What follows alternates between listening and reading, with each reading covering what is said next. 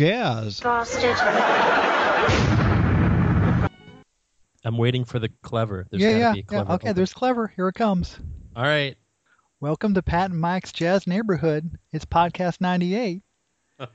I'm getting comfortable. I've got on my cardigan sweater and my shoes. Can you say postmodernism?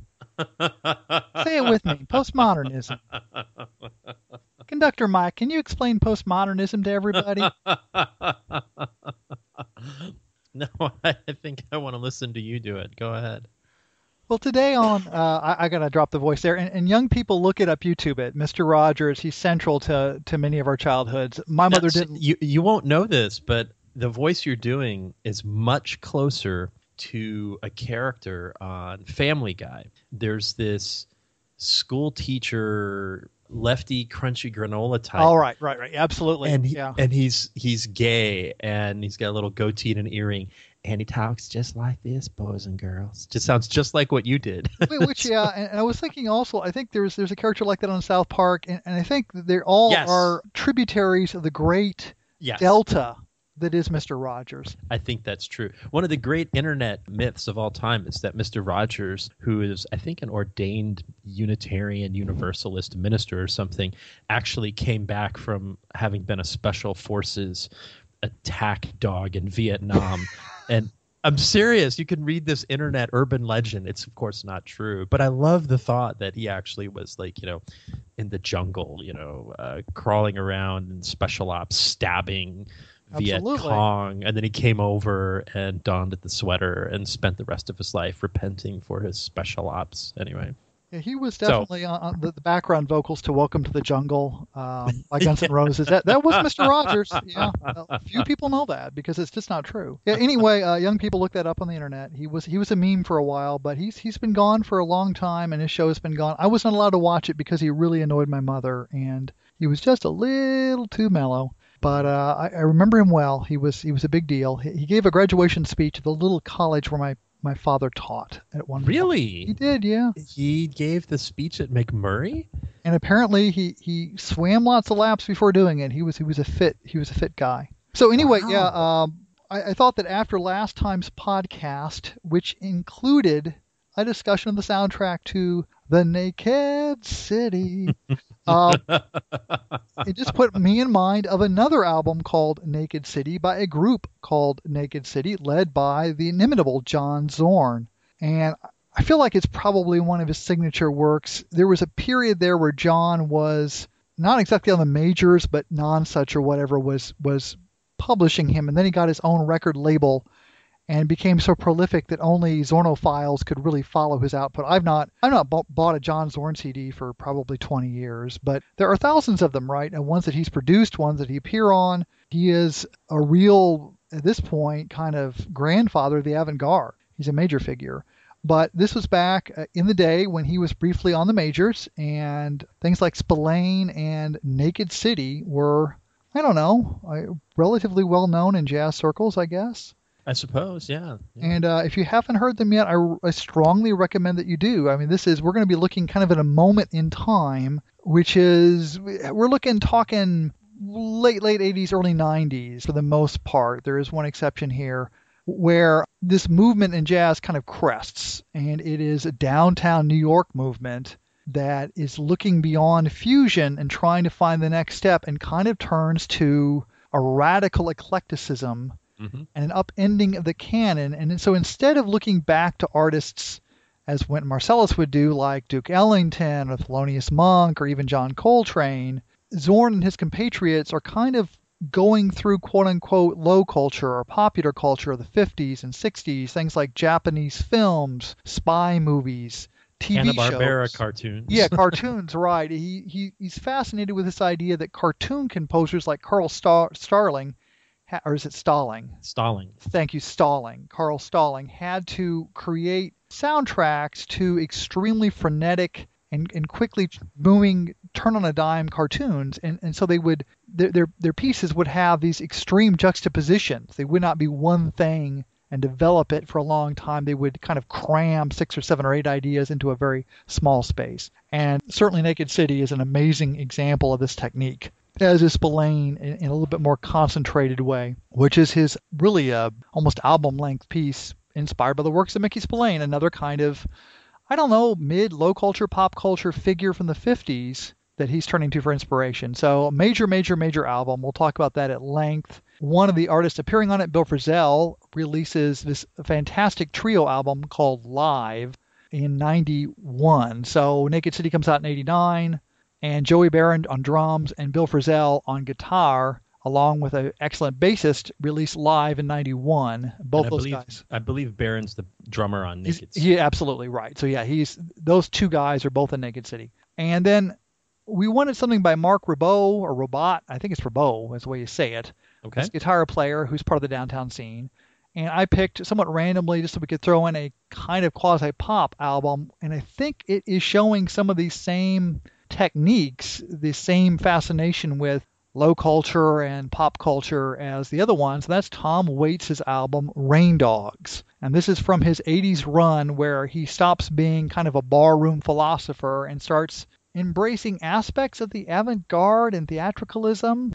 And this is part of a trio of albums that are widely considered his greatest Swordfish Trombone, Rain Dogs, and Frank's Wild Years that he did on Island after switching labels from Asylum, where he'd been for many years. And for a lot of people, these are really pivotal. We're also looking at Uri Caine's 2000 album, The Goldberg Variations, a monster double album that takes this idea of eclecticism perhaps a little too far. I'm be curious to see what you have to say about that. um, it is a massive, sprawling work in which he plays some Goldberg variation straight and then does every eclectic genre exercise you can imagine on the rest. So those are our four albums, and I don't really have a program in mind for taking them on, but I, I, do think there's connections here, and I do think in a way, in a weird way, they reflect back to these TV theme albums from last time because that's the kind of stuff that was inspiring Zorn and to a lesser degree Frisell and perhaps even lesser degree Tom Waits. They kind of were tired of the jazz canon and, and, and the sanctified masters and were looking around to stuff that people kind of uh, were snobbish about, scorned, overlooked, like, you know, Hank Mancini songs or Mickey Spillane novels, this sort of thing. So they were kind of formative. I'd say that for our generation, this was kind of the cutting edge in the early 90s, right? These, these are the guys that were carrying the torch for a, a kind of progressive wing of jazz that Wynton Marsalis was just not interested in participating in. Right. at all. Yeah. So, do you have a preference where you want to begin?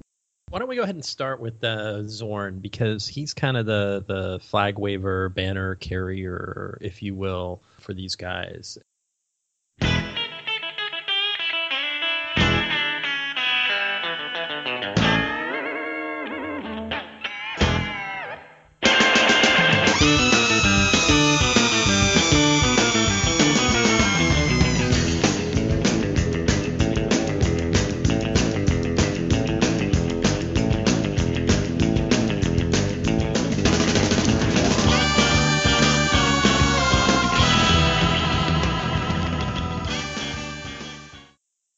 I'm going to go ahead and start by mentioning that this comes out in what 89.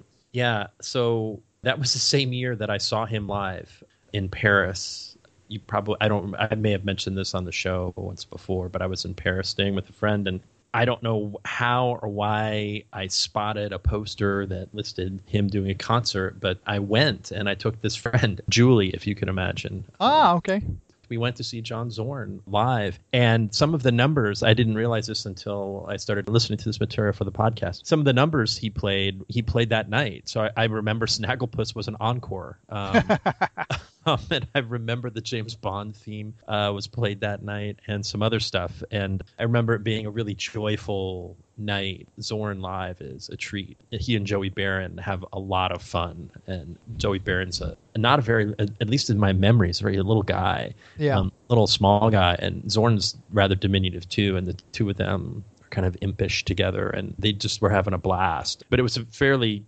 it was a reasonable sized ensemble. I don't know how many people were on stage. It's five or six, I think. But it was this kind of stuff. A lot of songs that were 30 seconds long. And then a few longer numbers. But it was a great. Uh, it was well received, and it was out. It wasn't in like downtown Paris. It was in one of those edge of the city banlieue where people blow stuff up these days, apparently, or whatever. Mm. But it, it was cool. It was a really cool concert. So I didn't realize until I was listening to this stuff. I was like, I heard this stuff live at about the same time this album came out. Wow, Kind of. Yeah, I mean, I feel like I spent the early '90s listening very intently to this record. So when I went back to it, it was it was familiar. Yeah, the entire ensemble, Naked City, and this is also the name of a group.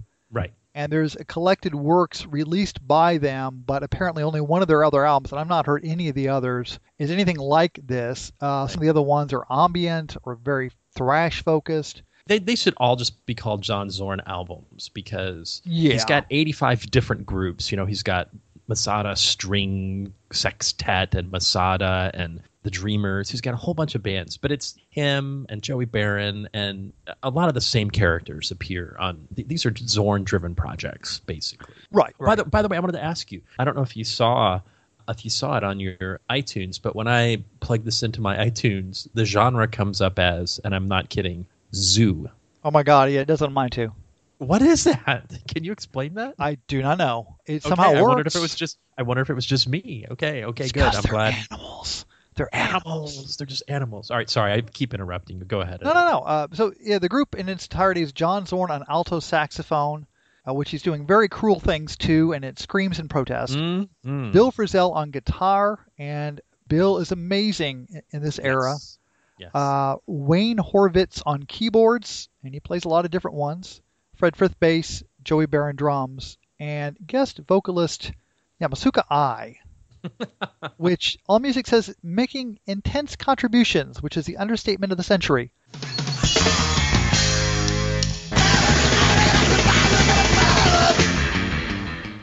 Uh, he is a screamer, and so so this record is it's weird. There's a stretch in it of seven or eight songs that are all under a minute. yeah. Titles include Demon Sanctuary, Hammerhead, Fuck the Facts, Blood Duster, Speedball. So you know you get a sense of it. It's kind of punk jazz. Yes. And Baron is an amazing, intense, super fast drummer. And Yes. it, his drumming does have some connections with hardcore punk. Obviously, he's, he's got a lot of flexibility. He can do many things, but that is a mode he can do. Yeah. But some of the other Yeah. songs are kind of campier things like uh, Yes. Batman or A Shot in the Dark, which begins as absolute atonal strangeness and then kind of Mhm. goes into this groovy kind of booba booba booba booba, you know, kind of Batman esque uh, Mhm. strumming guitar thing. There's also an amazing cover of Ornette Coleman's Lonely Woman Yes. that includes the bass line from Pretty Woman, and it's Mhm. pretty awesome. So yeah, Mhm. this is is. I was thinking for some reason today I made the connection that you might think of this as the London calling of jazz. hmm It- it's very punk in certain ways, and it's also very eclectic, and it's it is jazz. These jazz punk musicians showing all the different genres they can play in. But in Zorn's case, sometimes the genres will be crammed together in the course of two or three minutes, and, and the, the, the changes are just absolutely instantaneous. I mean, the technique on display is awe-inspiring.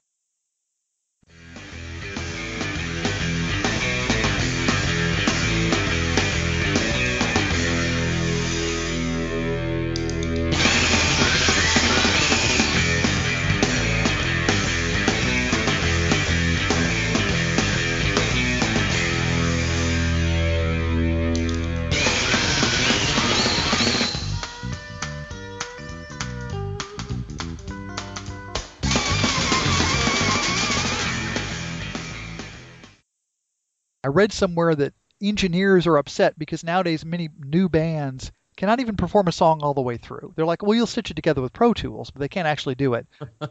what these guys are doing does not involve studio trickery. I mean, they can just literally play this shit, which sounds like it was cut and pasted from a computer. The 180 degree turns are just unbelievable from kind of a country music to just 400 beats per minute thrash jazz or punk back to the country music, back to some other genre. It's just amazing. And it's also sometimes exhausting, but I don't know. I think it's kind of a pivotal album. Uh, uh, I- think arguably it's one of the pivotal albums from- from, that era. Yeah. I, I, all of his major influences are here. I mean, you mentioned the Ornette Coleman song, and Zorn has been a great champion of Coleman. He's he's one of the young I guess he's not a young Turk anymore because he's older than us, but he was one of the young guys championing Coleman as a kind of path forward in the 80s and 90s. And it wasn't that Coleman was being ignored, but Zorn has a kind of religious fervor about the intensity of his admiration and use of Coleman. Like he, he is not doing homages when he uses Coleman. Like he he's picking up Coleman and then going farther out. Like he's using Coleman as kind of a signpost for for where to go next. So there's that influence here. There's the he, has this lowbrow culture. You know, he's one of the great resuscitators of Ennio Morricone's reputation. Ah, and he makes know? an amazing record. Oh yes, Really, yes. uh, probably for me, his best work, The Big Gun Yes. Down. The Big Gun Down is a is a five star album. It's E- like easily. And I, I think you could argue that this is Yeah. close, if not five. star. It's pretty fucking pivotal. I, some Yeah, of it it, is. it, it's it's weird. One or two of the modes that he did on this record might have been sufficient for a really good record, and it is. It's a CD era release. It's yes, 50 something minutes long, but it's pretty fucking amazing. I mean, if you have not heard this and you're interested in jazz, you should hear this yes. And It's- stop. I just you should hear it. It- yeah, it's somehow. it's, yeah, it's essential. You you may hear it and then never want to hear it again. very you, likely. but you, you you do need to hear it. So yeah, so um, Ennio Morricone is here, the the Sicilian clan, and relatively restrained treatment of that song, Yeah. uh, based on some of the things that Zorn gets up to, and then of course. His, his pop culture influences here, right? So he's got the, the Mancini number, right? Shot in the Dark. He's got the James Bond theme. One of the most tongue in cheek songs on here, by the way. The, the James Bond theme that they do is replete with like gunshots and it's and, just and just squalling. And you know, this Yes. is something that struck me, and I think a reason that I've not pursued Zorn stuff to a great degree as much as I love certain albums, and it's as a player. He's kind of limited. It's not that he Mhm. lacks technique, but he tends to have two gears, which is fast and hard, and squalling. yes. He doesn't have a gift of kind of an emotional trans. Well, I guess the emotion is anger, and Right. he's transparent about that. Right. But there really isn't a second or third or fourth mode for him. It, it's kind of Yeah. uh, If, well, if you want, if you one-dimensional or want two-dimensional playing. Yeah. if you want to hear him in, in a more three-dimensional uh, milieu, then I think the albums to go for are uh, "News for Lulu" and "More News for Lulu," which have. Right. they're- they- I, I wouldn't say that they have like a broad emotional palette, but the playing is a little more intricate and considered and and right. And, and those, graceful. those are trio albums with guitarist Bill Frisell and trombone player George Lewis, uh, Yes. who is a really interesting guy who's made a couple of very strong avant-garde. You know, his homage Yes. to Charlie Parker looks Yes. like exactly the kind of thing that make me want to throw up in the back of an alley, and it's actually really, really fucking good. Two immense tracks, lots of synthesizers, but it works as music. Interesting guy, a theoretician, serious trombone player, serious experimenter with electronics. Kind of part. I think of him rightly or wrongly as part of the AACM wing uh, Hmm. Yeah. of avant-garde jazz. And when you hear those albums, you know the the, the Zorn trio albums with Frisell and, um, George Lewis, yeah, it- it's Lewis, geez, God, Lewis, yeah, it. yeah. Got it, yeah, yeah. When you hear those, they're inimitable. Like they're they're like in your they're earworms. Like they stick in your head. You know, those are two really good albums, and they're different than this because they're much they're much more sedate. and, and the theme of those is uh, along with having some really hot shots of of uh, the from the movie news uh, for Lulu, which is like from the 20s silent Right. film, is that he's going back and finding hard bop standards by people like Sonny Clark and Hank Mobley, right. who he feels like were vastly underestimated, and resurrecting those. And then he's got an album called Voodoo that is entirely devoted to Sonny Clark. And Right. he also has an album, Spy versus Spy, with Yes. Tim Berne, just in case your ears weren't scorched enough on alto, Right. which is an homage to Ornette Coleman. And, and Right. again, there it, it's I admire that record, but that particular record is again so intense and so in, you know it's miniatures all at pretty much the same intensity level, which is 11 right. and it kind of misses some of the point of Ornette Coleman. It, it's it's weird. I mean, it's kind of like what if punk jazzers were to celebrate him and kind of squish him down to one or two elements. Now, I'm not saying that Zorn cannot play his horn. I want to be clear. He certainly can. Right. It's just that I don't know that just emotionally or temperamentally, he's as interesting a player as other people with equal or lesser techniques can be, just because it seems to be very uh, along a, cur- a certain couple emotional lines. But but I think it's it's thrilling here. This is sassy, it's punky, it's genre hopping, it is virtuoso. I mean, my God, Yeah. the playing on it is just unbelievable. It is the kind of playing that stands out as just head and shoulders above most excellent jazz playing. You're like, holy shit. And it's got attitude in spades. And at the same time, there is, it's, I don't think cynicism is quite the right word, but there is a kind of a postmodern, everything's ironic, everything is, is you're showing how cool you are by your taste kind of thing. And I, I don't know, I just eventually found that whole mode of being kind of exhausting. It seemed like a bit of a dead end. Right. But you But can see how it would have been appealing as But- an avenue in jazz in '87. You Right. know, as, as like a you know, hey, here's a way we can go. Here's a new thing we can do. Let's try this. And so that posture maintained over a 30 year career is irritating. And I, I don't think it would be fair to reduce Zorn's career to that by any stretch. But as a gesture uh, uh, at, at one time, it's very powerful, and it did seem like a way forward. I, I for one, like a lot of the I like a lot of the a lot of the Masada versions of Masada that that, that he Yeah. has created, and I think you can actually hear him playing lyrically from mm-hmm. time to time. I, would agree. And, and Dave Douglas, the, the well-known trumpeter, is, is typically on that project. Is Baron on that too? I feel like maybe Joey Baron Yes, as well. Usually like- not not always, but yeah, yeah. Zorn and Baron have a pretty strong hookup. And again, these guys are kind of downtown New York avant-garde players in an era when that was a rough place to be. I mean, that- it wasn't the, Right. the playground it is now. it meant something to say you were downtown. And I, th- I want to say something about Baron too. He's the player. This is going to sound, I don't know. Tell me what you think about this. But the guy he reminds me of as a mainstream, if you will, jazz player is Paul Motian. He has that same ability to sort of control tempo and to do a lot of different kinds of things. I don't know if he's a composer the way Motian is, but hmm. or is it motion? I always forget. We keep changing. I, th- I think it became motion. The original pronunciation was Modian, and he just gave up. I think And he gave up. Oh, so I, so I was right you. saying Modian. Yeah, he reminds me of like a, a Motian who can play punk or thrash in addition to all the other stuff he can do. I mean, I think he's a monumental drummer. He is. it- right. He is a great jazz drummer. and yeah, listening to this now in- in good headphones or whatever, it, it is.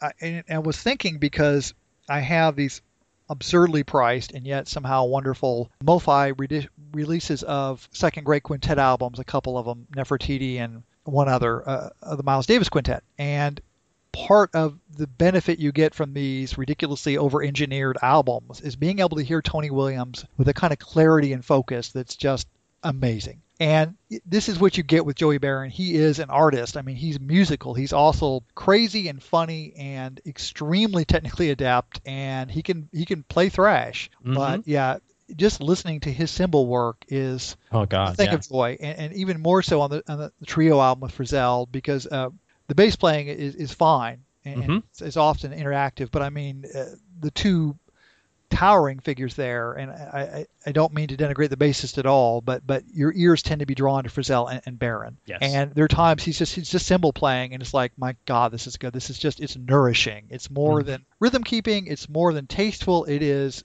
adding to the, the beauty of my life right now. Uh, it's wow. making things Well- better. Well, Yeah. let's go ahead and turn to the Bill Frisell live album.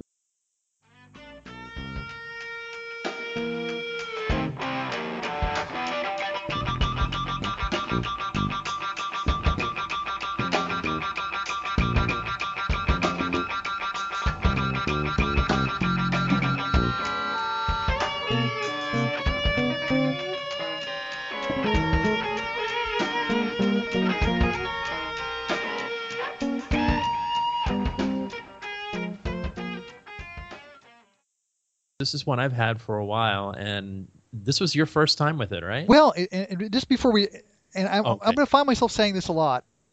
These albums, unusually, I'd say, especially for a young jazz listener, I, I'm going to say if you have the time, I mean, you can probably stream them. I don't know where the fuck they are. I don't know what Zorn's policy or Nonesuch's policy is about streaming, but but find them. It is worth hearing Yes. them. You may not like them, and I'm completely on board with you if you say finally this is too snarky or it's too wild or it's too abrasive, but you need to hear them. If you have not heard these albums, find them. Anyway, yeah, well, it's weird. I turned out I had very confusingly, an MP3 version of this I don't think I'd listen to much. That it somehow sucked down the cover art for an encounter of Bill Frisell with Elvis Costello. Oh God. Now it wasn't that album. I, I assume he must have met with El, Elvis Costello at this point. He's been in bed with everybody, right? You know. Right. I mean, I was like, oh, there's Yo Yo Ma. Well, shit. Okay, get over, it. get in that other bed because you know we can't. We're both sluts, but we, we can't be sluts together. But in any case, I was confused about what it was. I didn't think I had this one. I thought, well, the only live album I've got by Bill Frisell is with, oh, but it, it turned out to be the same one. But I had not really listened to it, and this is a fantastic album. So Yes. if nothing else, thank you for getting me a standard res version of it and drawing my attention to it. It is, it's monumental. It's great. Yeah, and I- I'll, I'll say this by way of introduction to it. At the end of my American culture and jazz class, the last week I played them different things. I showed them different videos of people playing that I thought, here's potential future directions for jazz, right? Because, you know, this- we'd done a sort of standard trot. And one of the things I showed them was a video of this trio playing, I think, the Madonna song Is it like Live to Tell? He does Live one. to Tell. Okay. Yeah, Live to Tell, which their version of it is uh, fucking amazing, you know, because they start inside and then they go very far outside.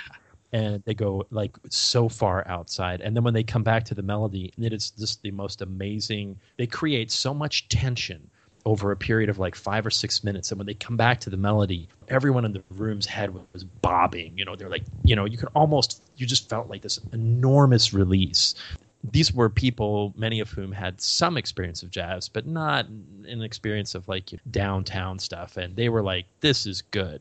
You know, most of them are like, "This is really cool," because they could hear the how it starts with the melody and then it just Right, right, very good. far away into outer space, and then he came back in this really powerful resolution. And Frisell is just an incredible technician, and he looks like a third grade librarian or something. Yeah, Like, as you pointed out, he looks a little bit like my father. Yeah, he's, he's he kind of does look like your dad. Square of aspect and, and just to, to orient people uh, zorn is born in 53 Frisell in 51 Baron in 55 so God, Joey's that old. yeah I, they're all very much cohorts they are Right. just very much the same generation and so this album is cut when Frisell is roughly 40 and I don't know my weird experience was with Frisell I loved I'm trying to think. I had an ECM album by, of his that I really liked. I liked a lot of his appearances on other people's projects. Loved him with Zorn, etc. And then I got Have a Little Faith. Oh yeah. And I just don't like that album much. You know, the Really? album, yeah, and maybe I need to go back, but to me, I just realized, I think I was listening to, oh, interestingly, the, uh, instead of Live to Tell here, the person that, that did the uh, database called it Live to Hell. Very cute. Well, but he covers Madonna. He covers "Have a Little Faith in Me," which is a John Hiatt song. He covers Yes. some folk songs. He does "No Moe" by Sonny Rollins, which we hear on this live album. And I just realized, I think maybe it was "Have a Little Faith," or maybe it was "Live to Tell." I, I, I was getting bored. I just felt Oh. like it was low energy. I did not connect to that. A Rambler was the ECM album, which is an earlier effort, and it is a very quiet. It it is Yes. not full of distortion. It's not full of energy music, but I find it charming. With Zorn, he really can get energetic, and in the live trio album, he get there's some distortion going on. There's some quasi Hendrix moves. There, Although if you see if you see videos of him live, he's just standing there in a sweater. Kind of, oh yeah, right, exactly. Yeah, His, he, his affect as a player is really. he's not a demonstrative Minimal. cat, not at all. No, He's not put on the parachute pants. yeah, absolutely not. That is not his his thing at all. He's But in he's a- and a plaid shirt. right, yeah. And he is. He is an amazing player who, if you just looked at him, I was wondering, and, you know, maybe of the great triumvirate of that era, which is Metheny, Frisell, Scofield, he might be the, the, the clearest path to like a Kurt Rosenwinkel, who I think of as kind of the guitar hero of the next generation. Uh, he's my sure- favorite of those three that you mentioned. I think he is, too. Hands down, I, I prefer him to those other two guys. And it's I- not that I don't like them, but Right, exactly. And I like Sco in certain settings. In fact, he does an amazing duet album with Sco that I like a lot. Hmm. But but Sco is hit or miss, and Metheny certainly. There's some Oh, yeah. albums I love and some that just great. But Frisell, yeah, I just felt like, and you know, I, I have not heard him recently, so I see an album. It's like he's covering John Lennon, and I'm just like, I'm just not interested by that description. It might be great, but something about the sound of that project sounds really dad rocky, and I'm a dad, and I like, you know, I mean, it, I, I fall for that stuff, but I just, yeah, it's weird, and I really, Frisell is somebody I feel like that live helps him. Yes. And I, I like it when he combines the, the weird, shimmering, wobbly. You know, another player that I think he you can see as a as a source of is Mary Halvorson, right? yes. you know that kind of uh, Mhm. Detuned or twanging or the wobbling sounds the microtonality. I, I feel hmm. like he's probably the, the most obvious ancestor to what she does. They're not identical players. Right. again i'm not accusing either rosenwinkel or halvorson of being derivative or imitated Right. no i'm just saying that if you're going to listen to that previous generation frisell just has an amazing toolbox. Boy when he gets going if he just lets himself let rip a little bit, I he's awesome, and I, I love this album. So thank you for not one I heard a lot. So anyway, I'll stop ranting. But but yeah, he's uh, for me what he's a master of is he's a master of creating those shimmering textures, and he's uh, he's just brilliant. I think at tension and release, and and he's best when he's playing with someone like Baron, who they just have a kind of Yeah. rapport that's fucking telepathic. You can just hear the two of them thinking along the same lines, and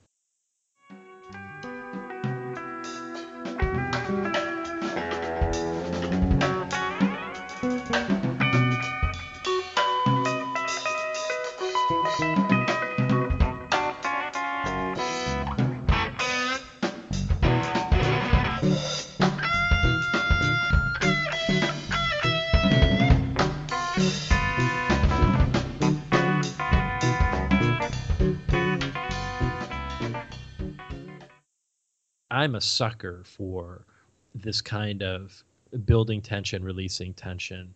And my God, I mean, he just hits the sweet spot for me over and over and over again. And I love this album. I think it's a great album, and it, it definitely benefits. He benefits from being in a live setting. I just think the stakes are higher. I, I, think he's more engaged. You, you can hear the tension. I think in the ensemble, and it's a productive tension. It's not. It's not corrosive. It's these guys are pushing and pulling and and and working together. And It's it's a fantastic album. Is there any particular tracks that jump out at you that you really like the most here? Well, I, in terms of that tension and release, when he goes from Crumb, which I assume was movie music to do with that artist, because Frisell does do some soundtrack projects. Hmm. I don't know. No. I don't know. to No Moe, which is an old Sonny Rollins blues line. That's just amazing it, because there are this really out, really screechy things, and then it kind of slowly gets sucked into the orbit of this familiar to me anyway bebop tune. Right. But it's constantly kind of pulling at the seams there, and it's about ready to burst free, and there's some wacky atonality and things. And it kind of just boils along, and it, it kind of gets out of orbit a little bit, then comes back just fantastic. And to me, that is just a, a prime example of taking well known materials and stretching them in a way that involves joy and fun, as well as tension and a tonality and challenge, and doesn't seem to be an exercise or an, an unnecessary effort to kind of deny the fun of the music. Sometimes I feel like avant garde musicians look at, if they're going to cover, quote unquote, something that's more familiar or something that's more tonal. It's like, how do I suck the fun out of this? I've got to make sure that no fun mm. escapes. It's a black hole for fun. We've got to make, you know, and even Osby, who I like a lot, you know, he'll take like the Lee Morgan song, which is a really famous one. God, I can't think of it right now. Sidewinder. Yeah, it's like the Sidewinder. It's like, well, I'm going to break up the rhythm. And it's like, you know what? Don't do that.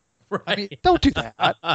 you know, find a way to like pull this thing to pieces, but still keep that funky groove. That's what I want to hear. I don't want to hear you showing that if you play this in seven four, you can't snap your fingers to it. I fucking know that. What I want you to do is take it and then take it to space, but but give me some of that down home gritty fun still. Just give me enough dollops of art and, and challenge and invention and unpredictability that is exciting and fun and, and it's stretching me you're able to express yourself better because you've taken off certain restraints. Not you've you've made yourself find a way to suck the fun out of it. And uh, for me, Frisell constantly it, it walks that tightrope and does it brilliantly. And this is a textbook brilliant live trio album, I, and it's got to be one of the top albums of the decade. And there are thousands of live jazz albums, but very few of them, and often with great personnel. I mean, you look at the lineup and you're like, this can't miss, and it doesn't miss, but it's not fantastic. It's really, really good.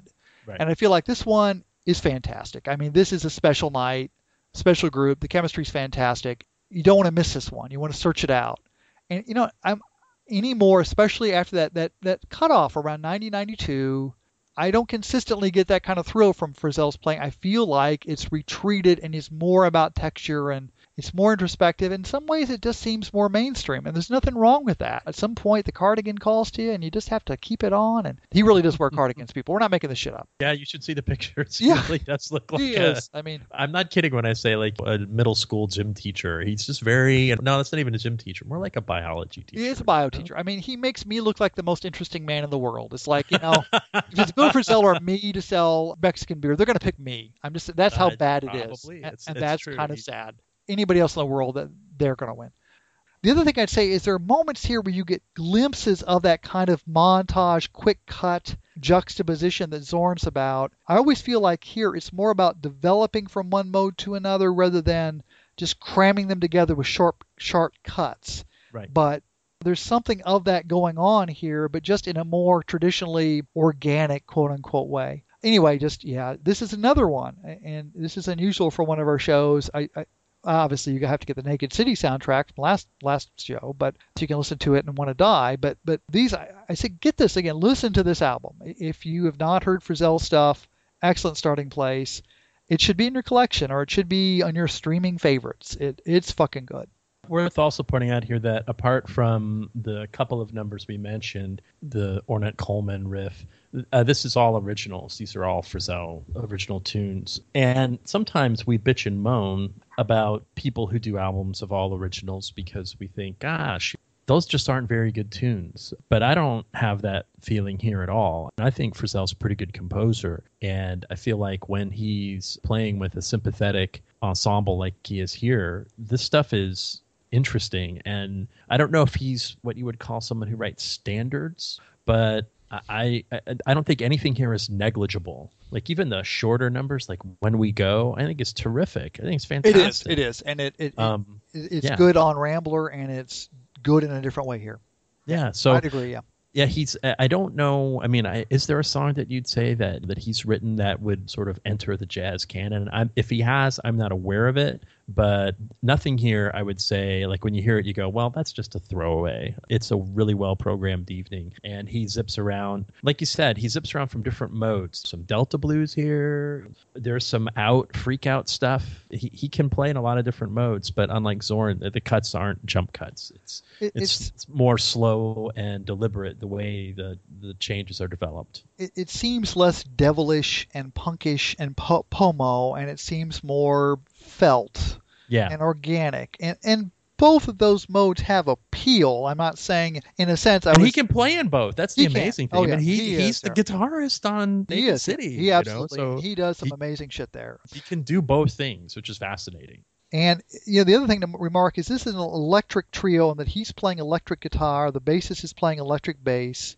But I don't think that one out of a hundred people would come away saying, "Oh, this is not jazz." I mean, to me, this feels jazz, fucking jazz. I mean, this Yeah, is yeah. about jazz. It is electrified jazz. It's not using that instrumentation to kind of escape the basic tenets or goals or joys of what jazz is about. It embraces them wholeheartedly. There's a lot of interaction. There's a lot of creativity in the fly. There's lots of just fantastic improvisation. It's jazz of the moment in in a way that the neoclassicists never really could get.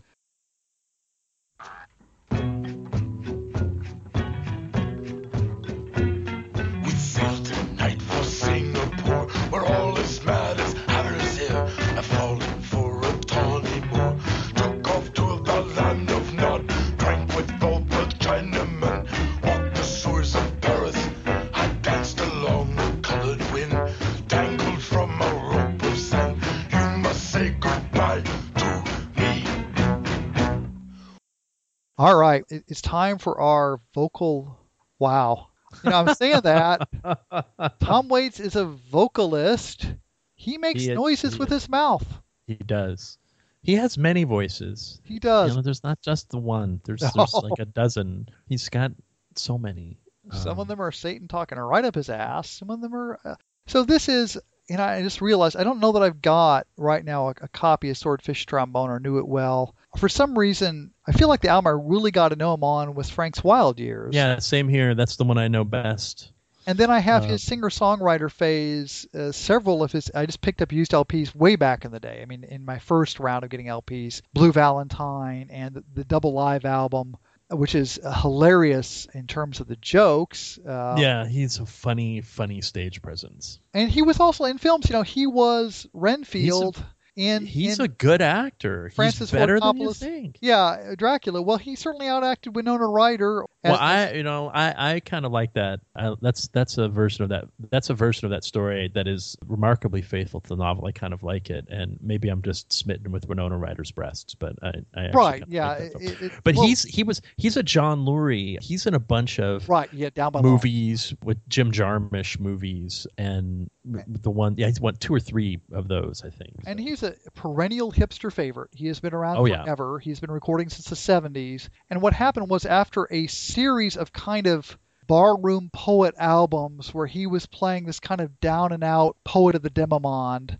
and I believe he's from here. He's from San Diego. Yeah, so yeah, I think so. Because uh, I, You got to start here anyway. there's a big fan of his who was talking about the fact he was a San Diego native uh, at, at Wabash that that played. Uh, I think it was Nighthawks at the Diner.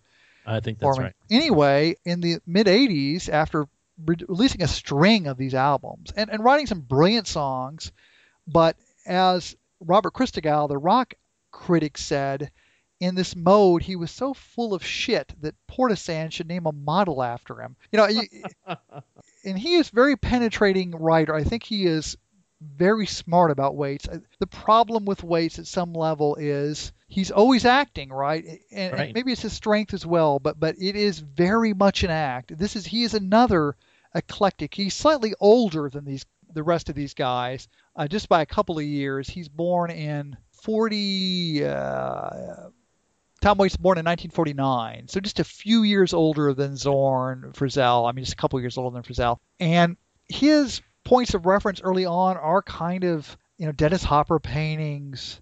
Well, and I think he's he. The best way to think of him is he's more like almost of a cabaret performer. He know? becomes that. Yeah, that's the thing. Is that after Yeah. being this barroom poet, he goes into this kind of quasi Kurt Weill avant-garde phase. The instrumentation gets much stranger and more abrasive and just more out. It is like this demented cabaret. yeah. and he embraces all these different voices and modes. And it's eclectic. He's not singing opera. He's not singing you know a lot of he's not singing and some some might argue at all. I, I was reminded to some degree of like an al jolson or for, Yeah. uh, or uh, louis armstrong this kind of overdone growl and Rain Dogs is probably one of his most successful records. Some people think it's his greatest. Some vote for Swordfish Trombone. I think Frank's Wild Years is a little bit too unified to be many people's favorites. I've always liked that album quite well. It gets a small ensemble. There's sometimes there's accordion. There's weirdly thumped percussion. And Marc Ribot, the guitar player, appears on this album. He's not on Swordfish Trombones and is also heavily featured on Frank's Wild Years. And he's this kind of angular, plucky, and he's part of the downtown scene. very is- much. Right. And I kind of prefer this. I, I don't have a lot of his solo stuff, and the Rootless Cosmopolitans album I've always got is Let's Let Me Frigid. So I thought, well, let's bring in this other good downtown figure and talk about him in the context of an album that is itself genre hopping. I mean, Waits in some ways, from a slightly different angle, is doing the Zorn thing. He's not about juxtaposing moods in one song, but he's hopping from genre to genre in various songs, and to some degree like Zorn, though not so much like Frisell, the package comes with this idea that there's going to be emotional distance. This is not Tom Waits explaining his existence in any way, shape, or form under metaphorical guise or directly. This is Tom Waits acting a series of roles and telling a series of stories. And I- like this album pretty well. I don't listen much to Rain Dogs. I thought, thought it was pretty good. I don't know whether where it stands in the canon for you. For me, where I start with this album is the poetry. So I, unlike maybe some people, I, I- like you, I started with Waits with uh, Frank's Wild Years, and that's probably the album of his that I know the best. But having said that, I like the early Waits stuff quite a bit. And the first couple of albums where he's kind of a barroom poet, the the singing is indifferent, the musicianship is okay, But to me, what's kind of amazing is the the poetry. He is a, a he's a poet. That is the best way to think about about him. He's a very self consciously thoughtful lyricist, and I think he saves himself from being maudlin by embracing irony at any point where he is about to take on a character or story where he could perhaps open himself up to being considered too sentimental, right? It's Yeah. a very strategic move on his part. It's very smart, and he's got the acting chops to kind of pull it off in performance. So even here, he, he kind of does that. Anytime anything starts to get a little too hinky, the irony ramps up. So on a song like Ninth and Hennepin, right?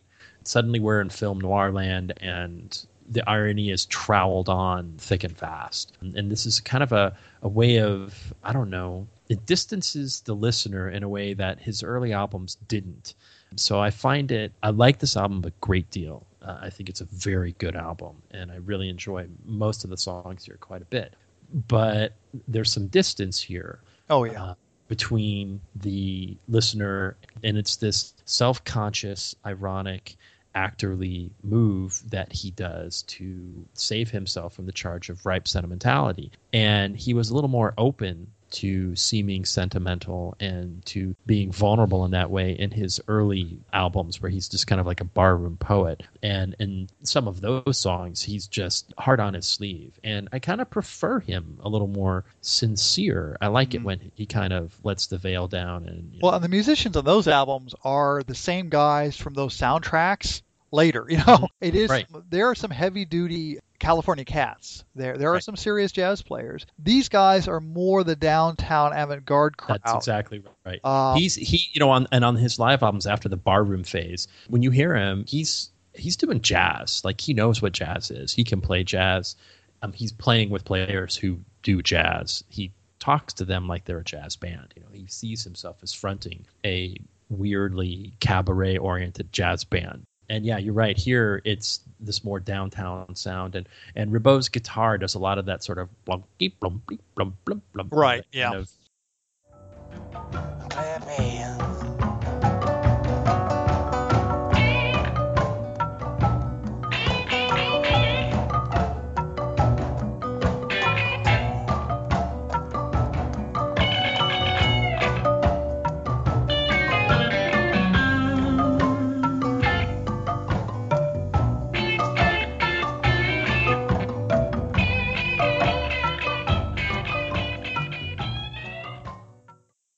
I don't know what you call that, like Disney on crack. They have this this sort of well, he's he's he's not quite atonal, but he Right. is very outside the chords. He's real close.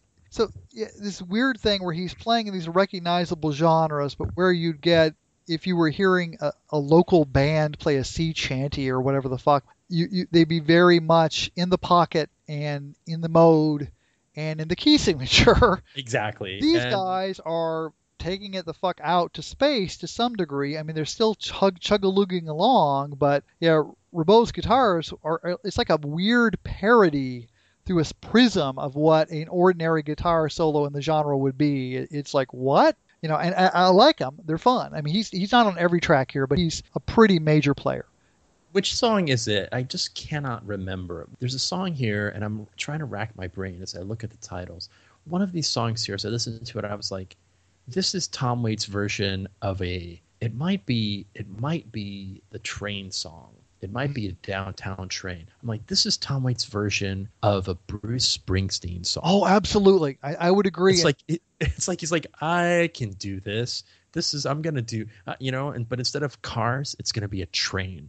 And he makes And it's the a only s- time I thought Bruce Springsteen could sing this better because God knows I hate. I, I just I, the one thing I well, like. it's like one of his most covered songs. It's, it turns out, But you know, yeah, Rod Stewart had a hit with it. and, and, and yeah, Waits is a major songwriter. There's no way around it. He's written a lot of songs that people have covered, people who can sing nicer, Yes. and there are just a lot of little gems that he's done. And he's notable. I mean, he's a talented guy. Now, not everything he writes is priceless, of course. He's very prolific, but he has written a, more than a handful of standards. And like Holly Cole, the Canadian chanteuse, did an album Mm-hmm. all devoted to his stuff. And he's around. He is he's someone who's gotten in the lexicon of modern songwriters. Yet this album is 54 minutes long, and I think the front half is fantastic. I think the back half has its moments but gets rockier. And when he really tries, it's overripe. It, it's just almost it's beyond parody of this. You know, it's My head is spinning round. My heart in my shoes, yeah. vibrato thick, super emotive, but at the same time in quotation marks singing that he brings to things like "Lay Down My Head," Blind Love. "Blind Love." It's just painful. Yeah, there are some performances here that are kind of hard to take. Anywhere I lay my head, "Blind Love," "Downtown Train," where it's bizarre. As I said, I mean, one thinks of people like Al Jolson to a degree. Yeah. It's so seemingly affected and so really just almost painful to listen to. That said, when he's telling these kind of story songs in this Brechtian manner with these down and out low lifes and whispering them or chanting them or singing them like a carnival barker, I mean, he's fantastic. That's he's in the pocket there, and it's songs like so. Songs for me that work that way. Walking Spanish, which has given us a fucking metaphor. Like that's a cultural metaphor now. Walking Spanish. Well, and the cemetery polka, which is someone who deals with a stage, polka. it's hilarious. You know, it's brilliant, and uh, there clap hands works in that same yeah, way. clap hands is great. Now, cemetery polka is very stentorian. Da da da da da da. da. You know, he's kind of barking it out in, in a very crude, one to the floor rhythm. Right. And and again, it, it's none of the singing is is about self-expression. It's all about acting roles, and at the same time celebrating acting them with garish makeup and green lights, and the sense that this is both unsettling and artificial, and it knows it, and it's trying to freak you out as much as entertain you, and it's pushing your buttons because Marc Ribot's are going. "Dang, dang, dang." It has this avant-garde cred to it, this edge to it. Though really, most of these songs are fairly traditional, and you know, he's not finally an avant-garde figure in the sense of somebody who is really trying to pull apart popular song form or sprout nonsense or bring on players who are completely atonal. It's just this weird, I don't know, alternate undersea world. So anyway, I, I liked it a lot. I, I like Frank Frank's Wild Years is maybe a little bit more unified. Another great quote from Robert Christgau. He said, "When Rudy Vallée sang through a megaphone in the 1920s, he was trying to sound modern." When Tom Waits did it in the 1990s, he's trying to sound old. and there is that sense that he is he's trying to bring back sounds from the 78 era and strange instruments and accordions and treatments of his voice. Apparently one album, I don't think I've heard it, in, involves these violins that have attached sounding cones to them. Uh, I guess it I've never heard of such a thing, but I guess back in the 20s or some other time they tried to amplify the violin acoustically by putting on the equivalent of a phonograph Jeez. cone or speaker. And and so he's yeah, it's all about an alien world and if you're a theater kid or somebody who likes the avant-garde or just wants to feel stretched but also likes the appeal of rock solid songcraft, you might really find yourself getting into Tom Waits. I, maybe the another way, another touchstone or reference would be uh, for me, Captain Beefheart. Yes, He's, yes. He's like the Captain Beefheart that you could actually listen to on the Right, car right, yeah. stereo. yeah, you they're know? both doing these weird parodies of Howling Wolf, but Exactly. he is much more a traditional songwriter, and his band is much more about creating performances of songs. There's an alienation effect, but it's not the alienation of dealing with someone from outer space who is just completely from a different world and that doesn't really, it's not trying to make sense or connect with you at all, as Beefheart is, and is also frankly, uh, breaking up structure in a much more avant-garde and challenging way. I mean, his bands are rehearsed to the nines and playing almost impossible music. Waits is is Beefheart light in that sense, but but you know, I I think in, he's produced more useful art. I mean, more art that that Right. does something for the human listener uh, than Beefheart. a few more jazz credits to be mentioned on this album. We haven't talked about it, but Bobby Previte Ah. is here playing the percussion here. So there's a name to conjure with. Greg Cohen, who is another member of Masada, he's the bass Mhm. player on a lot of Zorn's Masada albums. Okay. He's playing bass here, and he's playing string bass, not electric bass. Weirdly, Keith Richards appears here. Did you yeah, know that? I heard that. Yeah, somewhere. I don't know where. which sounds exactly right. Uh, He's like Tom Waits making Keith Richards sound good. Yeah. another downtown character, Robert Quine, is here on guitar. Mm, okay. Um, John Lurie plays alto on the album, Ah. believe it or not. And uh, two other names, one of much shame and another more interesting. G.E. Smith of the old Saturday Night Live band. He played a few guitar licks here, asshole. And um, on bass, Tony Levin from. Ooh, okay. Yeah, he's definitely an avant garde downtown figure He's in my his own King way. Crimson hero from the 80s. He is a monster. He is a motherfucking great player. anyway, yeah, he is a, he's a major figure from that era. He's on some Peter Gabriel stuff, and he is crucial to the sound of He is third great King Crimson incarnation, uh, especially Discipline, which is one of the great prog he's rock albums of all time.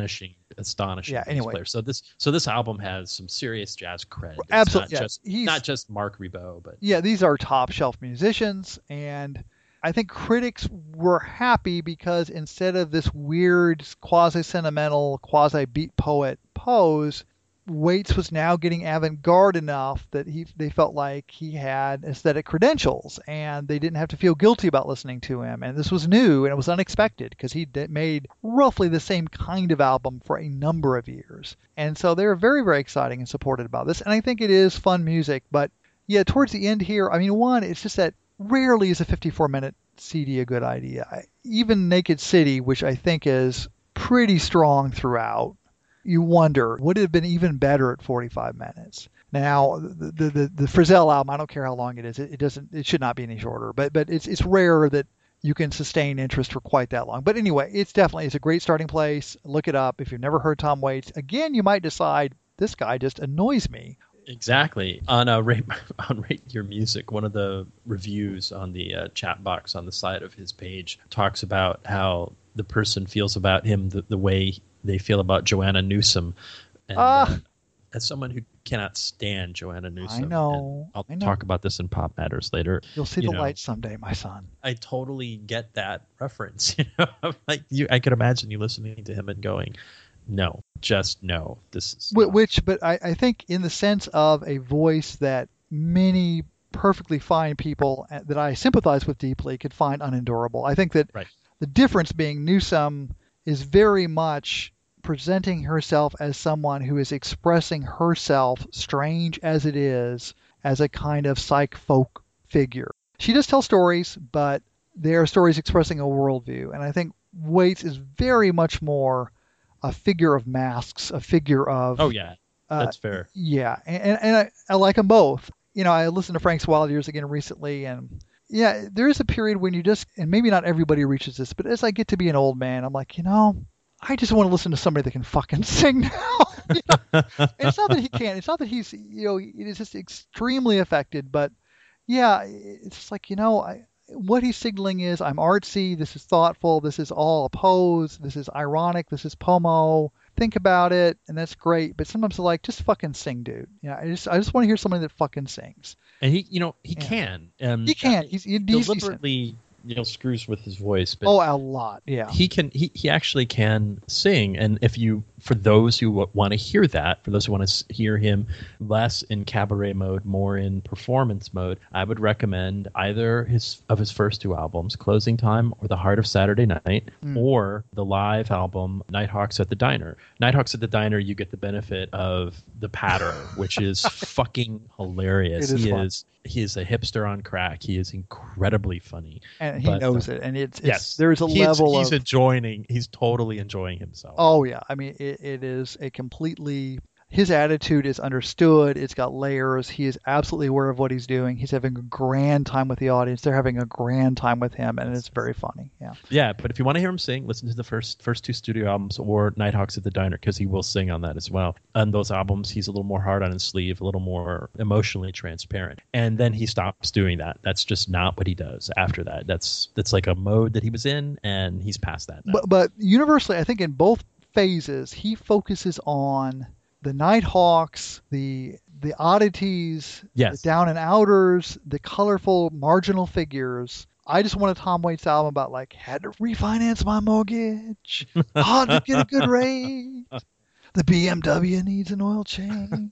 Uh, for my money, my Yeah. favorite song by him is something off of his first album called Closing Time, which is this amazing little ballad. It's just fucking heartbreaking called Martha. And it's about an old man calling a woman whom on the phone and he's talking to her on the phone. They, they haven't talked to each other in a long time and and they used to be lovers. It's it's a it's a telephone song and it is heartrending. And there's no irony in it. You know you don't Yeah. it. It's a mask in the sense that he's playing an old guy but it's beautiful. I mean it's a beautiful song and it's emotionally transparent and it will fucking break your heart. It's an amazing little four minute song. It's full of songs like that. Right, yeah, and it's just, yeah. Ex- the thing with him is a sense that ultimately this is a guy that has a big heart for these kind of noir characters, Right. but and they take over. That's that's where he ends up. They do. And I, gotta admit, I mean, I, I, I probably gravitate more towards a kind of performer like this than a traditional singer-songwriter who wants to bare a soul. But at times, I really would like to hear that. You know, I think you could do something just as heartrending and effective about, I don't know, some upper middle class guy in Connecticut. You know, it just Mhm. it, it is. There's a certain uh, kind of hipsterism in the choices he makes in of subject matter that You know who should get together and like just work together?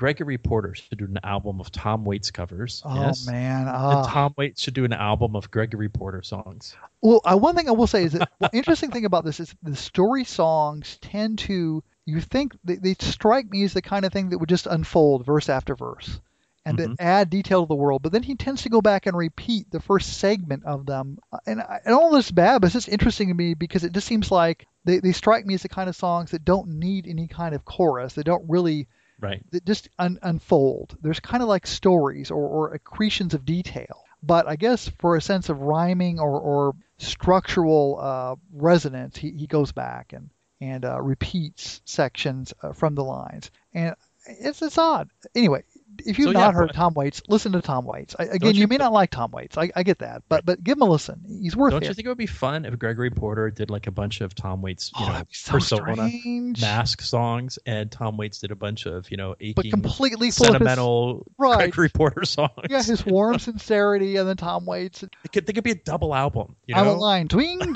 dwa, you know, pacing my cage, twing, you know, yeah, or maybe just some duets. Yeah, he uh, Oh, Tom yeah, Waits oh, duetted with. Crystal Gayle, so why not Gregory Porter? That's uh, so. That's a. I have that album, Tom Waits' Crystal Gayle album. yeah, you or, or Paul gave it to me. Uh, it's a soundtrack album to one of the not so good movies in the Francis Ford Coppola canon, starring I think Jeff Bridges. It's not a it's not a terrible movie. It's just blah. Anyway, But very the soundtrack is the best thing about the movie. Yeah, very it's odd. actually quite good. Yeah, I'm not sure I'm completely sold on Crystal Gayle as in a motor, but anyway, yeah, uh, I, I wouldn't start there with Tom, but but No. absolutely, there's there's a lot of strong first period stuff, and second, be aware that there is this kind of watershed in the early '80s when he changes his modes, but he's somebody worth looking up, and uh, I, I think that there's a lot to think about and enjoy and chew over, and perhaps some to annoy on this album. If you want hipster cred, it doesn't come any credder than than Yeah, Tom, right? I yeah, mean, so like you know,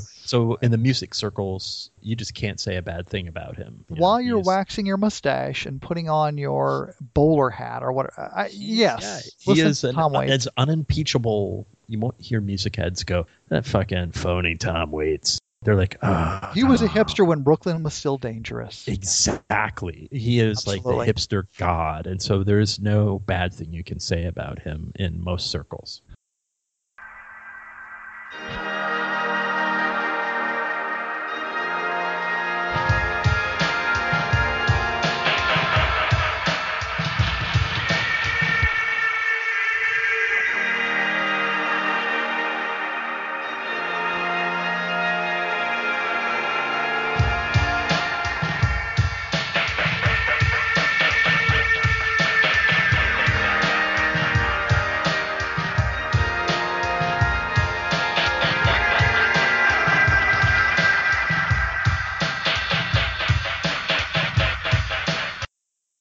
Can say something bad now. and I thought, you know, I listened to this record very briefly. It was excitedly reviewed, positively reviewed. This massive two CD set on Winter and Winter by Uri Caine called the Goldberg Variations. And of course, there was a huge, I think in the 70s, this album, or this album, this book called, it was like Escher, Bach, and somebody else. Escher, Bach, and Godel. Yes, and it was Godel, kind of G O E D E L, whatever. Yeah. right, and- and there was this kind of pop culture think piece book about the patterns and thoughts of these three very disparate figures. And of course, Glenn Gould's recordings of these variations made them iconic. I don't know whether he really initiates. I mean, again, the weird thing about Bach is in his own time, he wasn't considered that important, and then he's become kind of a musical god. One of the big three. He is, yeah, he is, and it's amazing. Even Lenny Bernstein likes him, and, and Lenny's very much the romantic mold, but he's he's got a warm spot, a wet spot in the bed for. Uh, Bach, Beethoven, and Mozart. Yeah, That's- for- for That's Bach. the rule. Yeah.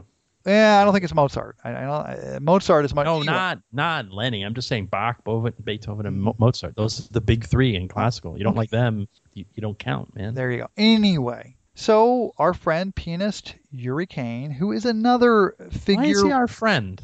All right, this figure, and I I got just want to know when did he become a pal? I- I- Right. Maybe I was being ironic. He too is of roughly this uh, era. He's born in 56. So, you know, again, roughly this generation. But the difference is instead of bringing in these pop culture references from the 50s, film noir, soundtracks, etc., his jam is classical music. He's done a Mahler based album. He's done, Hmm. yeah, he's in a couple different ones, as well as appearing as a jazz pianist. And I think of him as another downtown figure. But the only album I ever got by him was his Goldberg Variations, and it was kind of a stopper. So it sounds to me like you've got some problems with this one. Again, it's like a sprawling 70 plus track, two plus hour. It might be the size explosion. that gets on my nerves the most. So Bach's Goldberg variations, it's worth pointing out that they were written for a pianist to play to help a particular count fall asleep. Okay? And I think um, maybe originally harpsichordist. I'm not sure. I, there's some I think that's question. right. They're Not pianist, harpsichordist, keyboardist anyway. But the point was, these are lullabies. The aria, and then it's 31 variations or 32 variations. They were meant to help put a nobleman to sleep. You know, that was the point of this music. I don't think Uri's trying to put anyone to sleep, at least not in that way. I'm kind of stunned by how many people on this I actually recognize. So Uri Caine, this is the first thing I've ever listened to by him. But in addition to Uri, we have who do we know? Don Byron is here. Yeah. Yes. Josh Roseman on trombone. Greg Osby in spades. I mean, a couple of these Greg are just all over the Osby tunes. Yeah. Yeah, Bob Stewart is here on tuba, and there's at least one other name that I'm aware of here. Oh, I can't say it. He's this Dutch cellist who I have on a couple of albums. He's a jazz player, Ernst. I'm gonna attempt to say this Reich Reichsager, Reich, Mhm. Reichsager, something like that. So there's a handful of names that I recognize and a few others that I think I know, but I'm not sure if I've heard albums by them or whatever. And Yeah, classical musicians. I mean, this is by no tons of classical Yeah, this is by no means a jazz take on this music. We've got to stress that right out. There are a lot Yes. of just hardcore classical renditions, and there are DJ beatbox things going on, and it, it's and mm-hmm. some weird spoken word interludes. I mean, there's a couple that are just him plunking out a variation with someone reciting a poem over it. the, the names tell you kind of what's going on here, right? So there's Don's variation, there's a tango variation, there's the wedding march variation.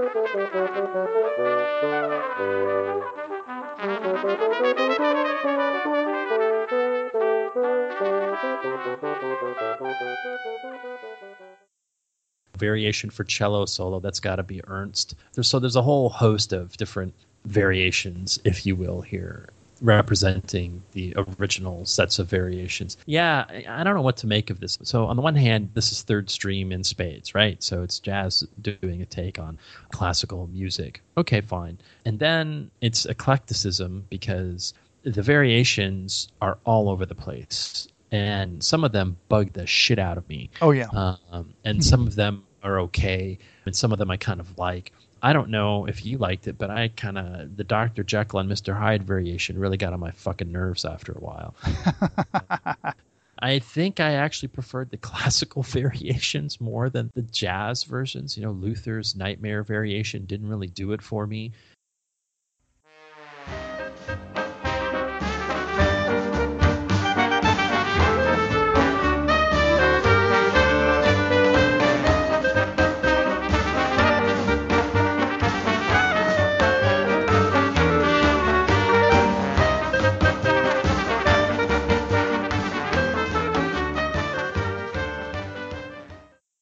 But you know variation for violin and piano. Well i kind of liked that. So maybe that's just how square i am. A lot of the the jazz variations didn't quite i don't know i don't know what to make of them. I mean because they're not even really variations. I mean some of them are just not bach right? I mean they're they're just a freak out. They're they're Right. whatever they want to be and the only link here is the word variation Or, right? I, and the thing is, is that, and you know, I realize I don't know that we sat down, and maybe this is a time to talk briefly about postmodernism, right? Which is this idea that if modernism is a movement that envisions itself as a development of aesthetic principles and a pushing forward of, I don't know, aesthetic demands on music or writing or whatever, and the next step that you're going to take. So you might have big band music, and then the modernist movement in big band music is represented by bebop, right? Postmodernism is, is kind of the sense that we've come to the end of the road of that linear development. And now we're, we're looking around and we don't know where the music aesthetically or the or the art or the writing or whatever is going to go next. And instead we're going to look at all the various kinds of genres around us and treat them all equally and explore them eclectically and everything's kind of in quotation marks. What we're bringing to the project is an ironic distance from commitment to any set of aesthetic principles. Rather, we're going to kind of try each one on as a series of suits or poses and ex- play with them. And you know, this is really hot in, in the late 80s, early 90s, and Mhm. like any movement, it tended to cool after that. And to some degree, we've seen that, I think, least in the Frisell but there's some aspects of it, but certainly in Spades and the Zorn, and in a Mhm. very different way, extensively in the Waits. And here I feel like in 2000 we kind of see the death knell of it. It just goes to the absurd yeah degree. And you could argue, well, what he's doing is, you know, the variations are based on a very simple chord sequence. It's a very basic harmonic sequence. This melody, the original melody, is played over, and all the variations, like jazz improvisation, are kind of based in that set of harmonic rules that are quite simple and straightforward. And he says, well, you know what? You could do any kind of song. You could do a rap song. You could do a country song. You could do, and it's like, yeah, but why? You know? maybe the reason why was I don't know if you're aware of this, but this was one of the one of the works for which Bach was paid more handsomely for a single Ah, work. He was given like a giant cup of gold coins for the Goldberg variations. So he was Excellent. like- yeah, so maybe Uri Caine thought this would bring him a lot of money. Well, and it, it it's so obviously it's a prestige project. I mean, it's one of these winter and winter CDs. It's kind of got like a cloth Yes. bound book, and anyway, and of course critics fawned over it. Oh my gosh! And you, it's so funny because you read them, it's like they're just describing some of what they've heard. They've got no sense of like, did this project work aesthetically? Was there any point to it? It's just like, and then there's a variation where somebody, you know, it's like, yeah, I know that, I've heard it. Can you make sense of it? Was it a good idea? And yeah, this one, I, I think in some ways, having listened to it a couple times now, I'm more used to it, and so it seems a little less arbitrary. But I think especially like the gospel ones, I just feel like it's almost a parody of gospel. It's like I've Right. got Aretha Franklin. I don't need this stuff. Right. I mean, it's gospel in quotation marks. It's overdone. It's that, that sense again of camp or of Sartre's waiter. They're, they're trying too hard, and you do wonder what's the point. And especially, I think that I, I really it's like, all right, why are you doing all these straight classical renditions of this? I mean, what is the goal? I mean, I could understand a one album maybe that was like Uri Caine's new arrangements of, of these variations. Instead of for keyboard, he's added pocket trumpet and what fine. But I, I just don't see the point. I don't get anything from juxtaposing those to these really wild, eclectic DJ and, and, and country and western, all these different variants. I, I just I don't feel like they, they, they play off each other in any productive way. You know, it's like Yeah. here's a segment of Greg Osby jazz. Yeah. I, I feel very, much the same way. Uh, And I started to get more and more impatient as I listened to this. It's made, in a sense, for the kind of way I listen to things for the podcast. It's made for dipping in. And then I tried to listen to it a couple of times straight through, and my patience get exhausted really quickly. um, there's a handful of reviews online you can read about this, and the fawning ones talk about how he does the the variations with a sense of humor. I don't see it. I, I you know I wasn't laughing. I didn't think this was funny. I didn't I didn't Mm. listen to this and go hoo hoo ho ho ha ha. So I didn't see the humor the way that I can see the humor and or hear the humor in Zorn. Mm, Um. This didn't seem very funny to me at all. And I think the reviewer on All Music gets this right. He says it's iconoclasm for the sake of iconoclasm, and I think that's that's pretty close to the mark here. I think the whole point is to sort of break the mold or attempt to break the mold, but at a certain point, I'm like, okay, so you did it. I'm not that interested. The individual variations, most of them don't hold my attention enough for me to want to come back to this and listen to it hundreds of times. Whereas I'll want to come back to any of the other three albums we talked about many, many times. There just aren't enough nuggets here among the various variations for me to want to come back to. And the ones that I like the best are the classical ones. I like hearing Uri Caine do his version of some of the variations. I that I would have listened to just him do a third stream album or just, you know, Sure. Uri Caine plays the variations. That would have Yeah. been fine. And he's a fine keyboard player. He is very talented. He's a good keyboardist. And I, I really feel like I want to search out. I, I have not, again, this was the stopper, right? It's, it's the album I bought. The first one I got by him. I'm like, well, I'm looking elsewhere.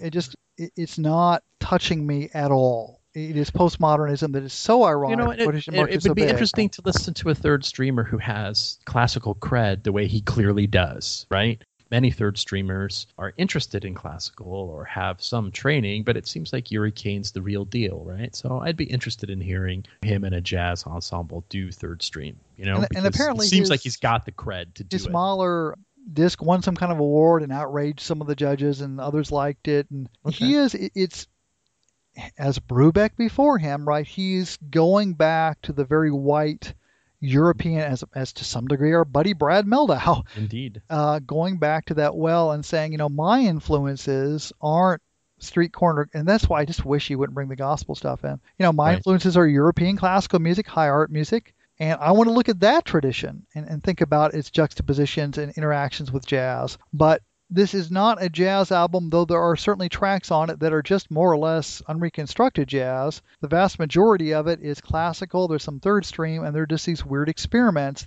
I, I just feel like this is an album that teaches you why eclecticism for its own sake, postmodernism just as a method, isn't intrinsically interesting. You've got to have something more going on. I think with, with Zorn, what you've got is this incredible puckish, punkish attitude. It's, it's, it's dangerous. It's so committed. It's so on the dime intense that it kind of overcomes its arch fascination with these kind of lowbrow cultural sources and, and still has a kind of purpose, right? I, it, it wants to grab you by the collar and it succeeds. And to me, this is it's just like you feel it just feels very much exercisey, very academic, very doing it for the sake of doing it. And the other thing is, it's two and a half fucking hours long. You know, and what drives me nuts about that is people give this all kinds of accolades. We've had this before where we look at a major project, right? Yeah. And people give it accolades because of sheer size. And this gets on my nerves. Uh, I was thinking about this today. I was thinking about, uh, to some degree, Kamasi Washington, although uh, that's Yeah. one of the more successful things. He just shouldn't have called it the epic. But remember what we did? What was it? Uh, the Great Lakes thing? Oh by, yes. uh, oh yes. Wadada, Well, you know, really, the, the the giant one was the Ten Freedom Summer, right? That was ten Freedom Summer, right? And you super just think, bloated. Yeah. right? It's like okay, if you name it for this and you you know uh, indicate that your ambition is to do jazz variations on box variations, the critics will come coming, and they certainly do. But Their their basic By God, question is, if I give not this very five, interesting. You know, if I give this five stars, do I not have to listen to it a second time? Maybe. I mean, I just I like who is this for? Right. It's certainly not for. It doesn't feel like it's for listeners who want to enjoy themselves. No, and the reason for it is these very arbitrary and and I, I find some humor in it, but but and of course there's just some bizarrely silly performances. But to me, the, the real mark of, of problem is when they bring in these gospel variants, and it just seems. I mean, that's a genre that kind of lives or dies on authenticity and intensity and emotional connection, right? There's a lot of moves in gospel that you can imitate, but if you're not feeling it and if you're not spreading the word, it is just shit. They're the saved and the damned. There is no lukewarm gospel. Mm. And these imitations just are almost borderline offensive. They're cartoons, they're caricatures. And you're just like, okay, you know, I don't need this in my life. I don't need some smartass doing this with, with no emotional stakes and, and no reason to be other than he can do it. And, and that's the feeling I get from a lot of this. But anyway, I, I'm glad we included it because it is kind of the end point of, I think, the kind of pomo movement in jazz, and it does raise the questions that sometimes Warren stuff does in, in other guises, which is, you know, the mere fact you can do this and you're showing how cool your record collection is isn't enough. You've, you've got to have some motor there that matters, that you care about. Mm-hmm anyway, Uri Caine, I, I, have now listened to that album more for this podcast than I ever have in owning it for 20 years. I guess not 20 years because it's I've, it's only 2016, but yeah, that I probably won't be going back in the rotation. The other three no. are must-haves. I say the other three are four or five-star albums. Get them. Yes, listen to absolutely, them. absolutely. Uh, it was, it was. This is a really good show. This is good stuff. Try it out. I mean, not us don't talking. Take, don't take music. Pat's word for it. It's really a good show. It, well, I, okay. it, was a, it, was a, show about really good music. That's a better way of putting it. That's more action. Ah, okay. There we are.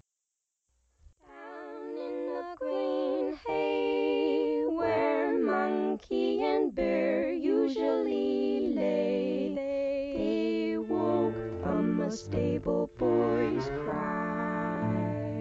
Said someone come quick the horses got loose, got grass sick. They'll flounder, faint, they'll die. All right. Well, you got any pop matters on your mind? Sure. So a number of things have sort of gone into the rotation recently, quite a few. But the one that I keep coming back to that I just think is wonderful is I got. Uh, I'm now the proud owner of the two disc live set by the Talking Heads called The Name of This Band is the Talking Heads. Oh, okay. And motherfucker, they were a good band. And w- what's so impressive to me is so the two disc retrospective. So these are live performances from the very early days and then post Eno, right? And what you're wanting to know when you listen to these songs is can they do the Eno studio stuff live? And the answer is, oh yes, they can. Yeah, they um, a killer band they had a fucking amazing band, and it's one of uh, it's one of the best. It's not a single performance, right? So it's a double live disc, and they're taken from different times. So some of the early songs, you can tell they're performing in a club with like four people. You can hear the four people. Oh yeah, you know, um, and they're just amazing. They're a great live band. They are consistently consistently fantastic and they get better and better at their job so if you listen to this album from or listen to this CD set from beginning to end, they they know their work and they get better at their work as it goes along. And I I just love this double CD to death. And my favorite song by them still is Heaven, and their live version of Heaven is just yeah, brilliant, fucking awesome. Great double album. They're just, another I band that, that there's a syndrome called plane crash too late.